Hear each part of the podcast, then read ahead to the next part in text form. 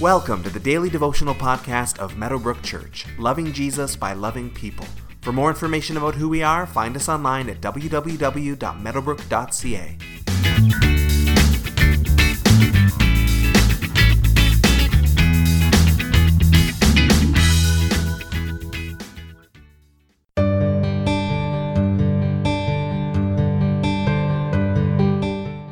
Some people say that all religions are essentially the same.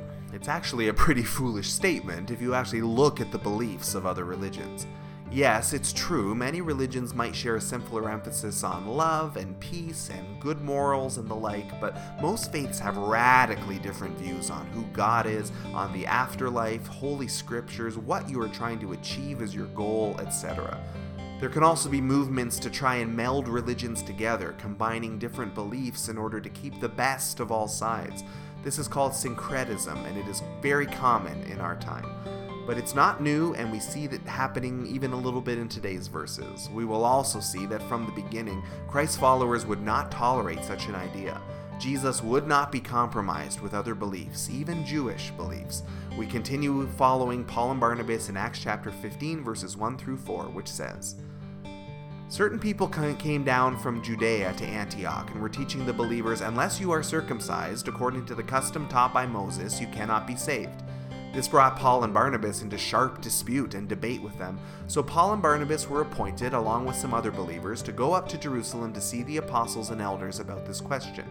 The church sent them on their way, and as they traveled through Phoenicia and Samaria, they told how the Gentiles had been converted.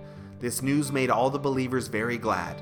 When they came to Jerusalem, they were welcomed by the church and the apostles and elders, to whom they reported everything God had done through them. There was a constant struggle in the early church as it wrestled with its Jewish roots. While this is a thoroughly Jewish story and Jesus is a thoroughly Jewish Messiah, how much of the Jewish roots were to remain in the early church, especially as Gentiles started getting saved? We've been seeing already in Acts how the apostles are beginning to break away from their insular Jewish relationships by reaching out to Gentiles, and how they've been challenged on keeping the Jewish law, and now the thorny issue of circumcision comes up. Circumcision was a sign given to Abraham and commanded in the law through Moses, where males were circumcised as a sign that they belonged to the Lord. It was a symbol that was a, that a person was one of God's family and you could not be considered part of the family without being circumcised.